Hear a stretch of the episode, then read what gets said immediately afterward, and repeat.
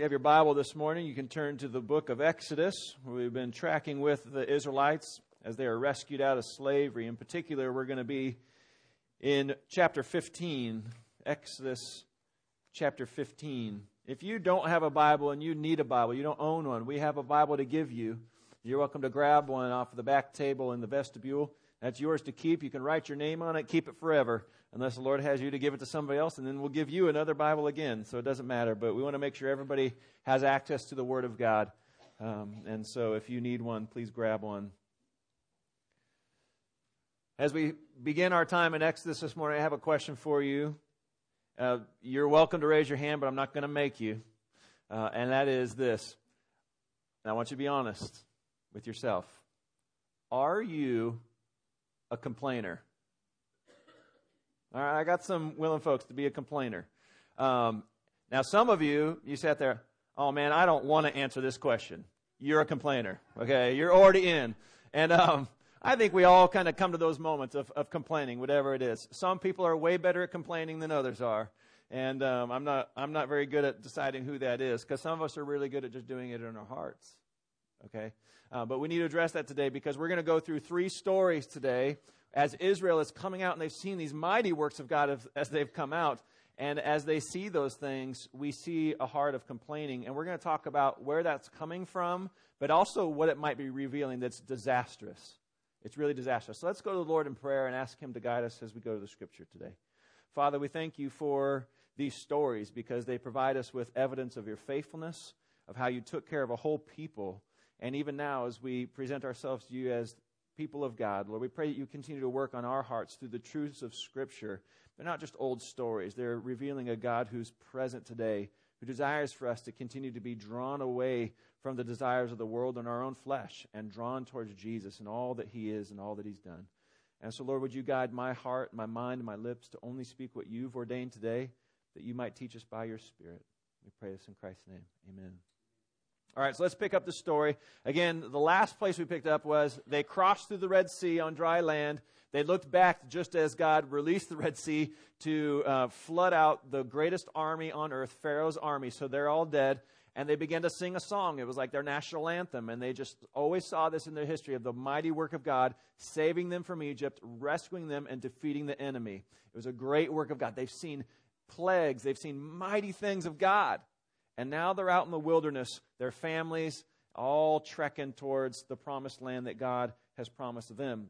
So let's look at uh, verse 22 of Exodus 15. It says, Then Moses made Israel set out from the Red Sea, and they went into the wilderness of Shur.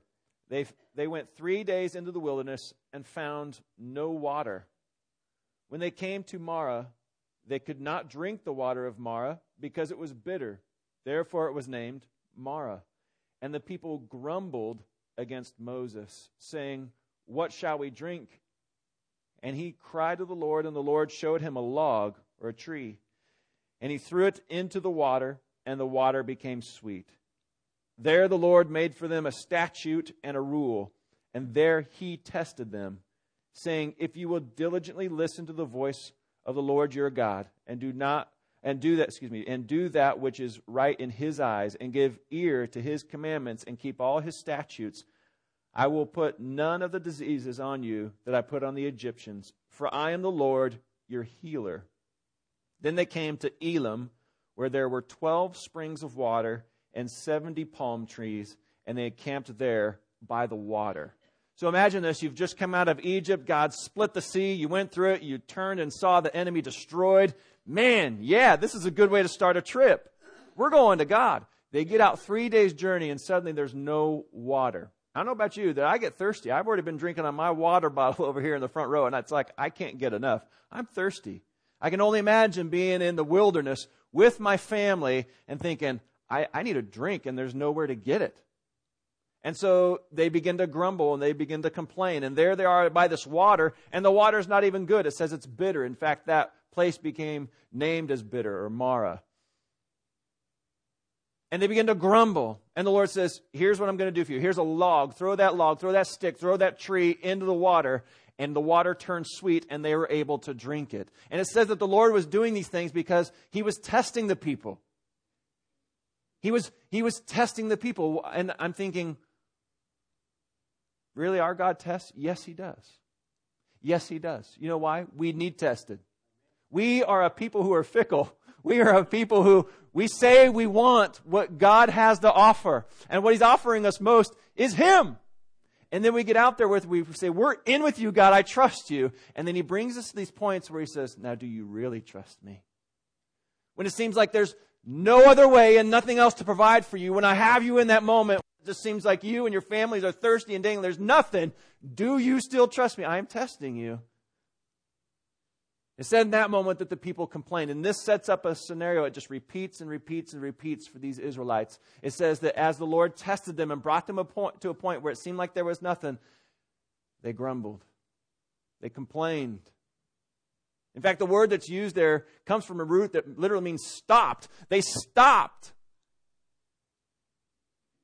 You ever been with a child or something where they just start complaining instead of going where they went, they just like sit on the ground and start throwing a tantrum? That's what they were doing. That's what it means. They just stopped and threw a tantrum and said, We are thirsty. And what did God do? In His graciousness, He says, Put that log in. Somehow He supernaturally, with that log, had it in the water, it turned sweet. They drink. They go and camp in this place called Elim, which means palms. There's 70 palm trees, 12 springs of water. And they drink. He knew He was going to provide for them, He was testing them. And in the test, there was an absolute need. No one, no one can say there wasn't a need there. There was a need there. They needed these things. They needed a drink. But the way in which they approached the need revealed their heart. When you sit in those moments when you complain, and you know what? We often have water. I could go fill up my water bottle right now. If I wanted to, I could come off the stage and just drink it. Okay? I could go find food. I could go do all those other things. But we find ourselves in a moment where it's a faith crisis saying, I don't see any other way. What am I to do? And God says, Trust me. In those moments, do I begin to grumble and just stop and throw a tantrum? Is that what you do, all of you who raised your hands? No? Good. I hope, I hope you continue that way. But the reality is, these people said, I'm stopping. And what begins to happen is you can say those words and say, you know what, I'm, i need something to drink. But there's two different ways of saying it, isn't it? We often have this conversation in the Hudson household.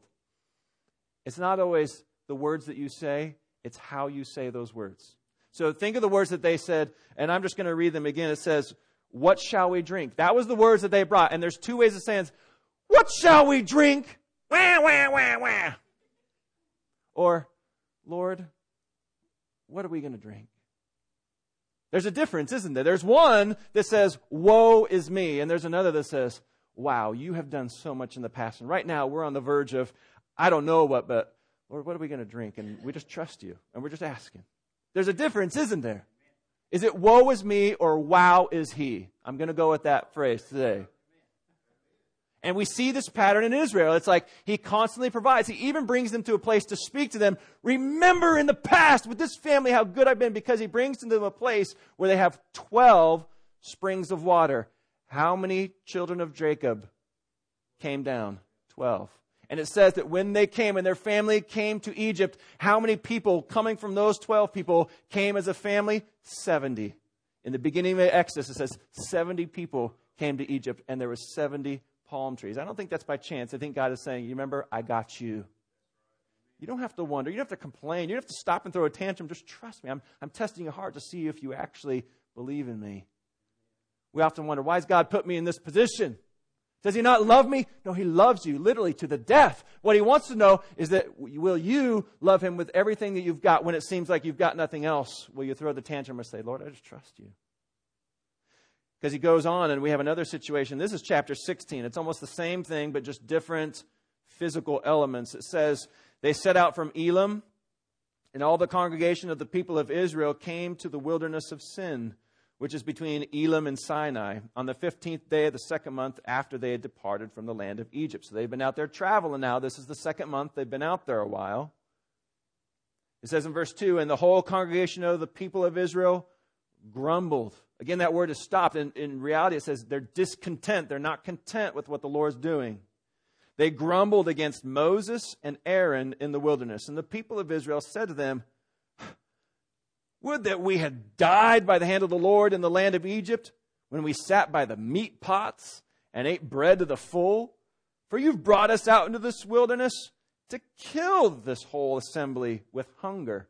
Now, just for a second, you got to recognize they are misremembering what happened in Egypt. They're misrepresenting what happened. Because when they say we're sitting around meat pots, they're not just talking about eating stew. It's a way of saying, like we would say, we have bucket loads of food. That's what they're saying. We had bucket loads of meat back in here. No, they didn't. They were in slavery. They were empty. They were a people who were oppressed. So they're misremembering and they're bringing a charge and telling Moses and Aaron, we're, we're going to it would have been better if we had died. Well, it goes on in verse 4 and says, Then the Lord said to Moses, Behold, I am about to rain bread from heaven for you, and the people shall go out and gather a day's portion every day, that I may test them whether they will walk in my law or not. Again, he's testing them. This isn't because God didn't prepare for the trip. It's not because he didn't go to Sam's Club and get enough items to go out with the people. It's because while they're on their journey, he wants to make sure that they're actually with him. And so he allows them to, to go a little hungry. And he says, Here's what I'm going to do. I hear, your, I hear your grumbling, but every day I'm going to provide food for you, and you're going to go gather it every day. Remember what Jesus said in the Lord's Prayer? Give us today our daily bread.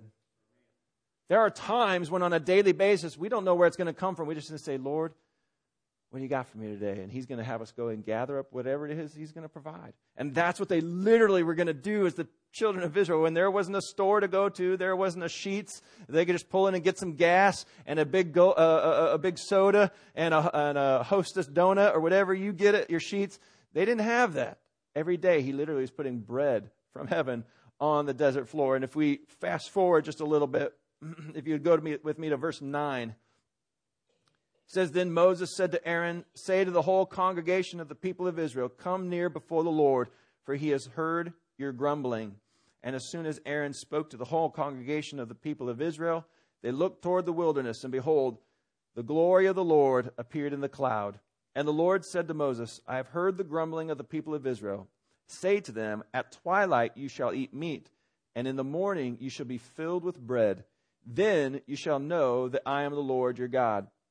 In the evening, quail came up and covered the camp, and in the morning dew lay, uh, in the morning dew lay around the camp. And when the dew had gone up, there was on the face of the wilderness a fine flake-like thing, fine as frost on the ground. When the people of Israel saw it, they said to one another, What is it? For they did not know what it was. And Moses said to them, It's the bread that the Lord has given you to eat. So God heard their complaint, and he said this I'm going to give you meat in the evening. He sends quail, uh, these dumb birds that would get blown into the area. And uh, there, there would be a lot of quail. There's been enough quail sometimes blown into these areas that they've been known to sink small boats that they all land on. Um, so he feeds them quail. In fact, another place in Scripture, they're complaining about getting meat, and he says, I'm going to give you so much meat from this quail, it's going to be coming out your nose. Okay? You want to complain about meat? I'll give you meat. Okay, I'll give you all you can eat. It's going to be a buffet. Um, that's what I'm going to give you. I'm also going to give you bread every day. Now, it wasn't the bread that they were used to because it says it was coming with the dew. When the dew went away, somehow God was providing this thing that they would go out and they would collect this flaky, sweet like stuff. In other places of Scripture, it says that they would collect it. it was like a honey sweetness, and they they they would pack it and make it and, and cook it into into little cakes and things. Um, so to me, it sounds kind of like frosted flakes. And at times they would make it into almost uh, marshmallow crispy treats, you know, that type of thing. I don't know what's going on. They didn't know what was going on because when they saw it, they said, What is it? Which is the definition of the word manna. You know, we talk about manna like, oh man, this, this, this miraculous bread from heaven. And it was, but what it was was when they saw it, they're like, oh, what is that stuff? And it may have been odd. In fact, because the dew came and then it, when the dew left, it was there, there's some um, that speculate there's a natural phenomenon that is going on there. And there's been known to be some natural phenomenon that, that, that go on, uh, goes on over in that area that some people wonder. One of them, and probably the leading candidate for what this might have been, is that it's been known that little aphids will go and feed on tamarisk trees. And then when the aphids have dung, it's actually a sweet sticky substance that will cover a portion of the ground. And people have been known to scoop it up and collect large portions of this sweet stuff. So they may have been looking at aphid dung going, What is this? This is what the Lord's given us? Yeah, He's providing for you daily bread. It may be through an aphid. It may have been some, there's some other, we don't know what it was, but they didn't know. They didn't know. They said what it was. What are you doing, God? What are you doing? So again, we have that thing. God's testing them. Their test isn't to say, Lord, we just trust you today. Ha, what is this stuff? It was more of like, oh my goodness, what is this? It's a heart of complaining. It's a heart of grumbling. They actually aren't trusting in the Lord, even though He's being so gracious in so many ways to bring them to the promise. A whole nation in the wilderness. How are you going to feed them? Let's go to the next story really quickly. This is in chapter 17, verse 1. It says, All the congregation of the people of Israel moved on from the wilderness of Sin by stages, according to the commandment of the Lord, and camped at Rephidim. But there was no water for the people to drink. So again, we have a water issue. You've got a lot of people, a place to camp, but no water. Verse 2 Therefore the people quarreled with Moses and said, Give us water to drink. And Moses said to them, Why do you quarrel with me? Why do you test the Lord? But the people thirsted there for water, and the people grumbled against Moses and said, Why did you bring us up out of Egypt? To kill us and our children and our livestock with thirst? So Moses cried to the Lord, What shall I do with these people? They are almost ready to stone me. And the Lord said to Moses, Pass on before the people taking with you some of the elders of Israel, and take in your hand the staff with which you struck the Nile, and go. Behold, I will stand before you there on the rock at Horeb, which is at Mount Sinai, and you shall strike the rock, and the water shall come out of it, and the people will drink. And Moses did so in the sight of the elders of Israel, and he called the name of the place Massah and Meribah because of the quarreling of the people of Israel and because they tested the Lord by saying, Is the Lord among us or not? So, a third story, they come, they don't have water. They say, What? We could have just died in Egypt, Moses. You and Aaron. And Moses says, It's not with us you have the issue with, it's with God. It's with God. And so Moses goes to God and says, What are we going to do? And God tells him, You take that staff. Now, if you remember, that staff was used in Egypt. It was the one that turned into the snake. It was the one that had, had touched the Nile River, turned to blood. It was the one that he held up over the Red Sea and it parted. And he says, Now take that staff, take that stick, and I want you to go up over that rock. And in that place where that rock is, uh, he says, You strike the rock, and water shall come out of it. Now, it's been known that in those places there's been rock where water will be, be hidden. You tap that and, and water will come out of the rock that breaks. But for a whole nation, God did a miracle in bringing water for that whole nation. And so there is a people who are being, who are being watered in the middle of the wilderness, like the biggest drinking fountain you could ever imagine. And yet they still had this heart that was complaining. It was a heart that said, Woe is me. Do you ever find yourself in the position where you say, Woe is me. Have any of you been there this last week? I know I've been there. Where it's like, Lord, here it is. Here's the situation. Here is where you have brought me. And the Lord might say, Yeah, I brought you here. I brought you here to test you. Lord, there's no other way out, and so you must have the worst intention for me. Woe is me. My life is hard. You don't care about me. And the Lord brings us to this situation to tell us this Friend, all you have is me. You might say, woe is me, but you need to be saying, wow is he. I mean, because that's, that's all we've got. At the end of the day, it's only Jesus. And throughout the wilderness period, whether it's dealing with bitter water, whether it's dealing with no food, or whether it's dealing with no water at all, God was putting them in those situations so that he could be their everything. Now, this isn't just some Old Testament story.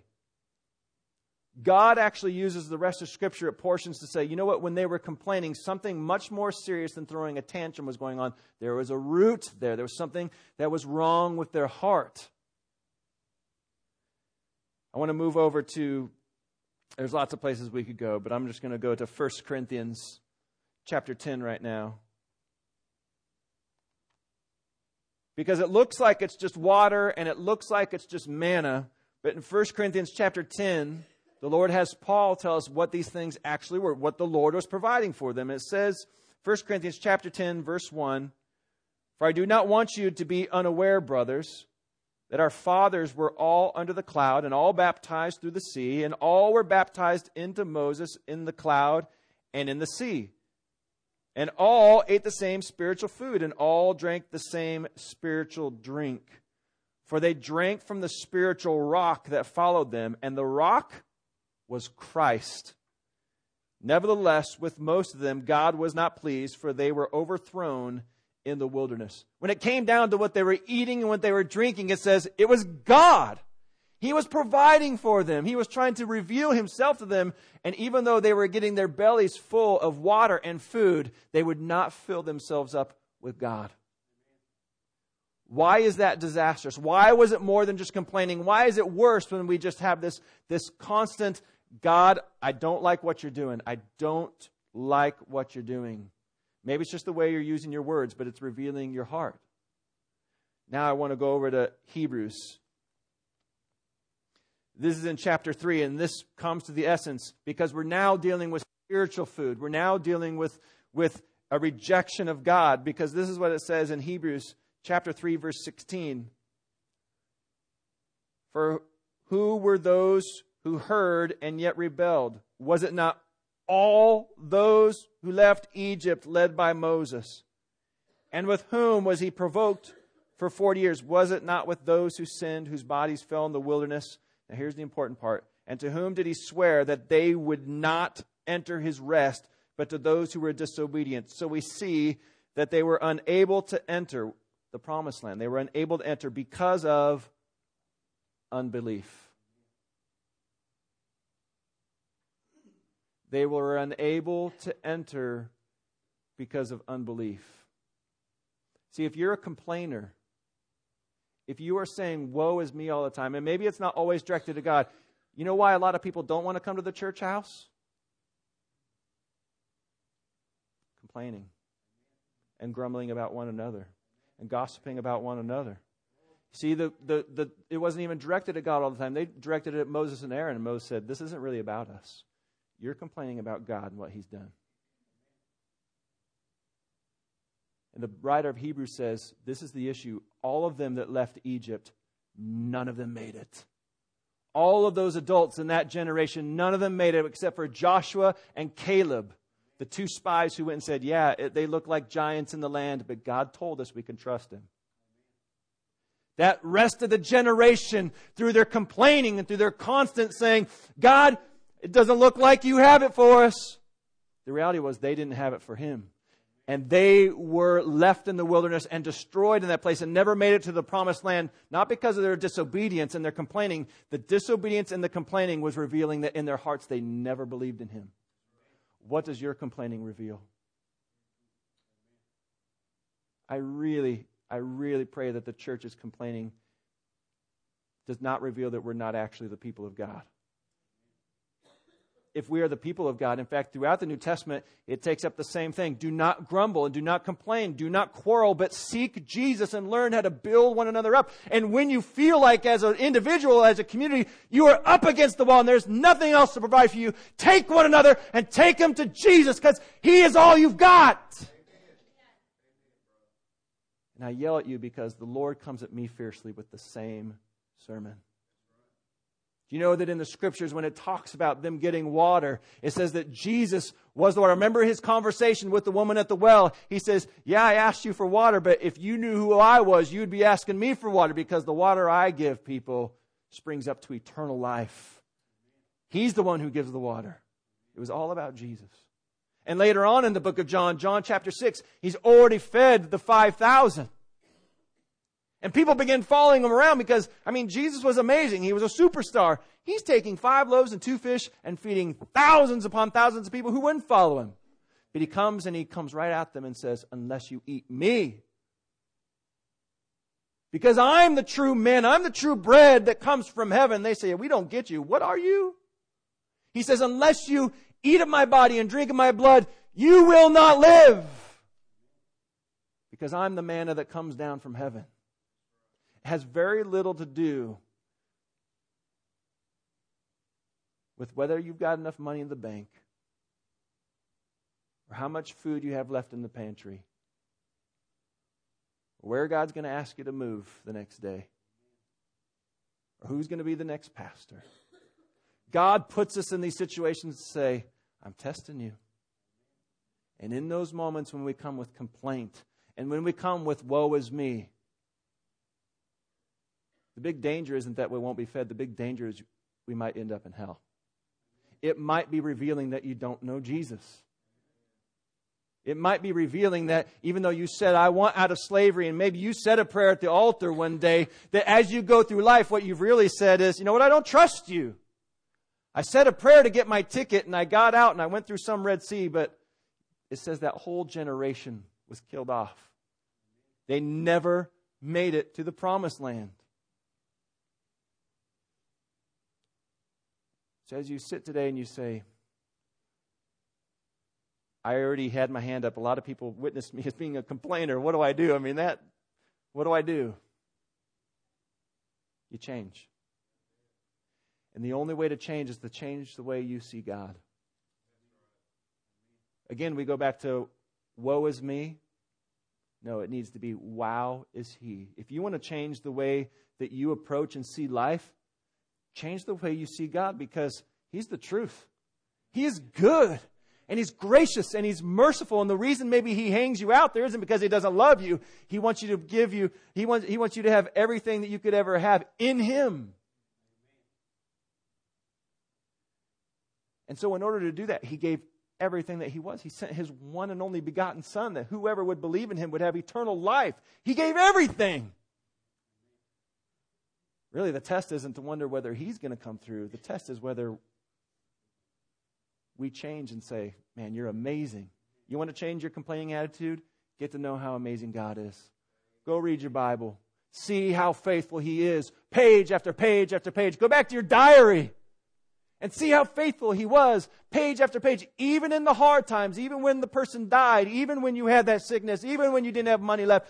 See how God provided for you. It wasn't Him who let you down. If anybody let you down, it was yourself. A heart of sin will take you nowhere but hell.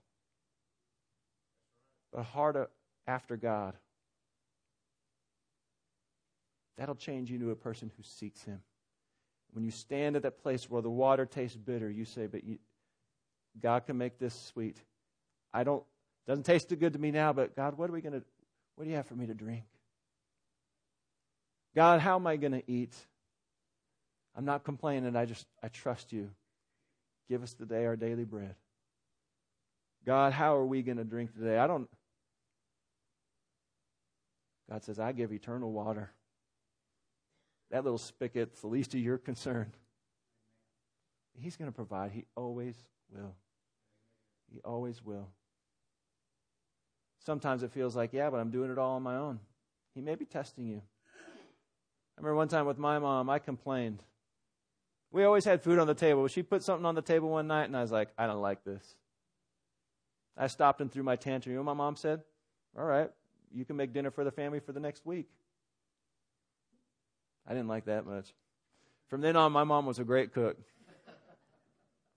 Sometimes the Lord puts us in this situation and says, Go ahead and try it on your own. See how that feels.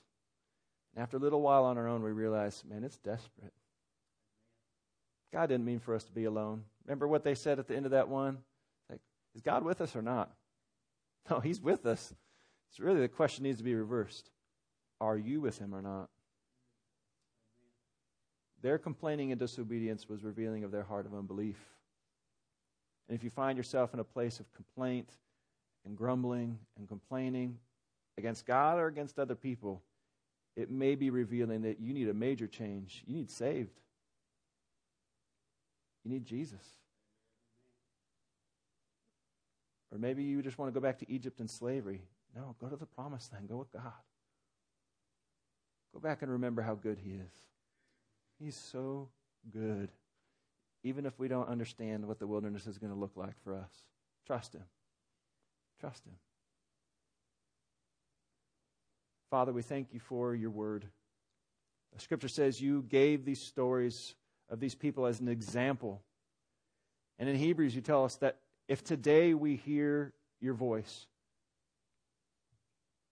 to listen and to not test you as the Israelites did in the wilderness. Because we don't want to be found to not be able to enter your promised rest when Jesus comes back. We want to be with you. And so, Lord, I pray that you would bring your saving spirit into this place. For those who maybe today have had their heart completely ripped open and exposed, and maybe they find themselves wondering, do they know you?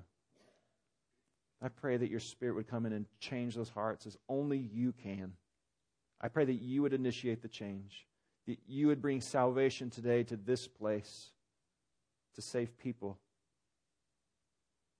And Lord, for those of us who have maybe forgotten you, we've got so overfilled with all that we can get in this bountiful land that we would go without for a little while, Lord, we just complain. We pray, Lord, that we would not be complainers, grumblers, gossipers, slanderers, but Lord, that we would build one another up by speaking about Jesus, how good he's been, and that he knows what tomorrow holds, and he will take care of our daily bread.